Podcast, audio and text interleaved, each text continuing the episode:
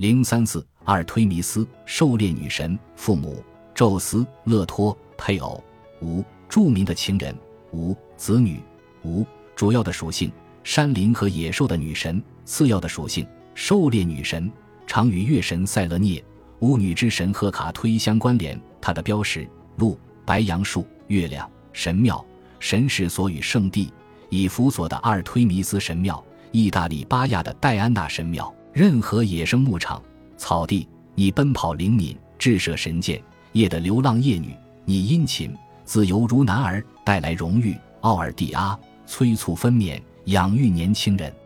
永生的大地神女，你猎杀野兽，统领群山森林，穿涉野路，多么威严！俄尔甫斯教导歌三十六，指阿尔忒弥斯。在古希腊罗马世界中，狩猎是一项严肃的营生。乡村的很多土地都未经耕作，野兽无论对人还是庄稼都是很大的威胁。狩猎具有控制害兽、提供肉类和体育运动的三重功用。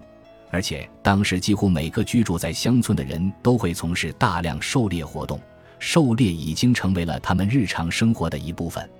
狩猎的风险同样是巨大的，除了熊与野猪，追逐的过程本身就有很多危险，其中包括有些过于兴奋的猎人朝着错误的方向投出锐器这一可能性。猎人们需要一个神器来守护他们，这点并不让人意外。这份职责最后就落到了阿尔忒弥斯的头上，毕竟她是守护所有野外生命的处女神。阿尔忒弥斯是双胞胎中较年长的那个，他在孩童时代曾经向父亲宙斯请求过要一直保有处女之身，然后和随从的宁芙和成群的猎狗一起漫游山间。和阿波罗一样，他把弓箭作为自己的武器。他和阿波罗一起。为他母亲曾受到的任何侮辱复仇，有一个叫尼俄伯的女人，显然并没有听说过这对姐弟对那些曾经拒绝收留勒托的人的报复。她夸耀自己比勒托还要尊贵六倍，因为自己有着七儿七女，而勒托却只生了一儿一女。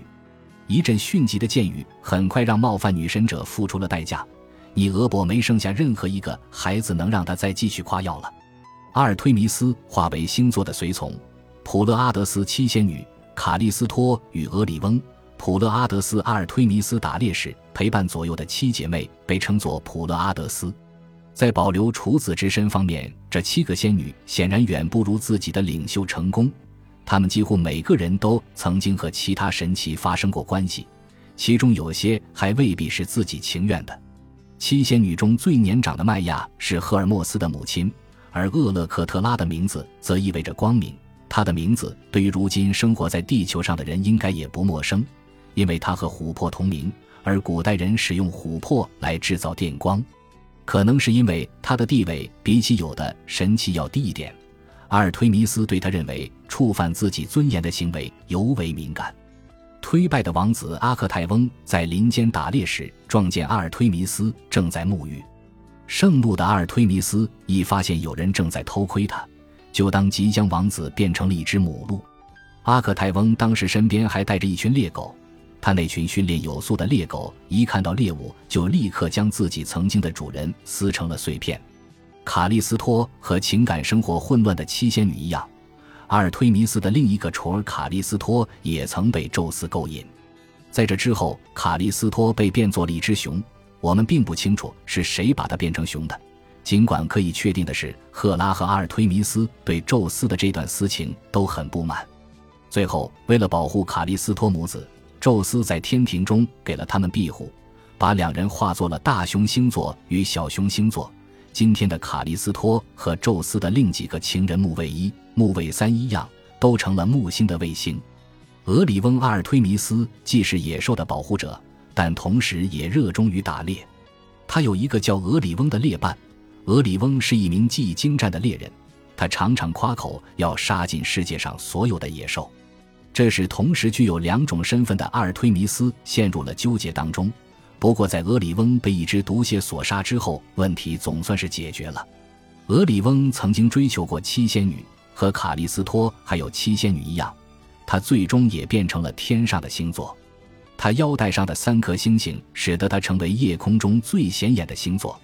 而且他直到今日还在夜空中对七仙女穷追不舍。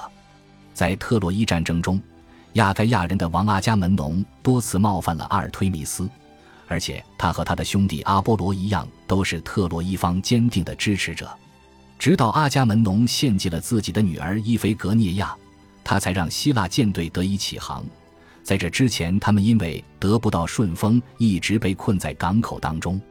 当阿伽门农显示出他要坚持献祭的决心之后，在最后关头，阿尔忒弥斯用一只鹿代替了伊菲格涅亚作为祭品。此后，伊菲格涅亚一直在他的监护之下。罗马人称阿尔忒弥斯为戴安娜，以弗所的戴安娜神庙是世界七大奇迹之一。因他的出生地的缘故。阿尔忒弥斯也被称为德洛斯岛的阿尔忒弥斯，有人也直呼他为那座岛屿名字的阴性姓氏迪利亚。罗马人将阿尔忒弥斯转为戴安娜之后，这个名字直至今日都很常见。尽管菲比这个名字已经不像曾经那么流行了。阿克泰翁的故事吸引了很多著名画家的注意，这其中就有提香、戴安娜与阿克泰翁、朱塞佩切萨里、戴安娜和阿克泰翁。以及弗朗索瓦布歇的《出狱的月神》。